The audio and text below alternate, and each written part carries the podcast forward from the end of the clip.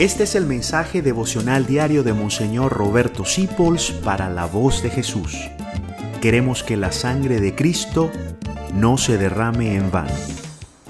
Queridos hermanos, a partir de hoy vamos a estar en los devocionales meditando la carta de Santiago. Léansela toda, porque es una maravilla. Hoy está esta perla.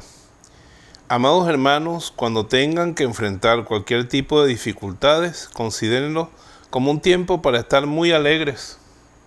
Cuando sean golpeados por muchas tentaciones, tal vez estás pasando un problema de eso en este momento, que te sientes agobiado con el agua al cuello, alégrate, dice Santiago. Porque hay un proceso por el cual tu fe está siendo fortalecida y esa fe con constancia te va a llevar a la salvación. O sea que más bien cuando tenemos esos tiempos serenos en que no tenemos problemas ni dificultades, debemos pensando, estamos perdiendo tiempo porque no estamos creciendo. No le voy a decir que pida muchas cruces en ese momento, pero sí que cuando le lleguen, usted no pierda la serenidad.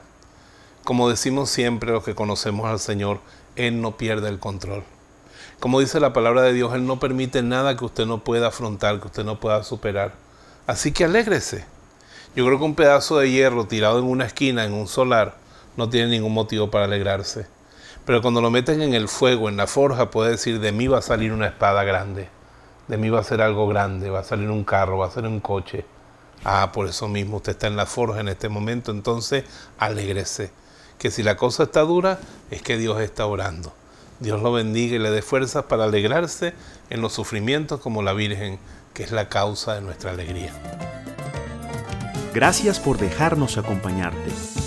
Descubre más acerca de la voz de Jesús visitando www.lavozdejesús.org.be. Dios te bendiga rica y abundantemente.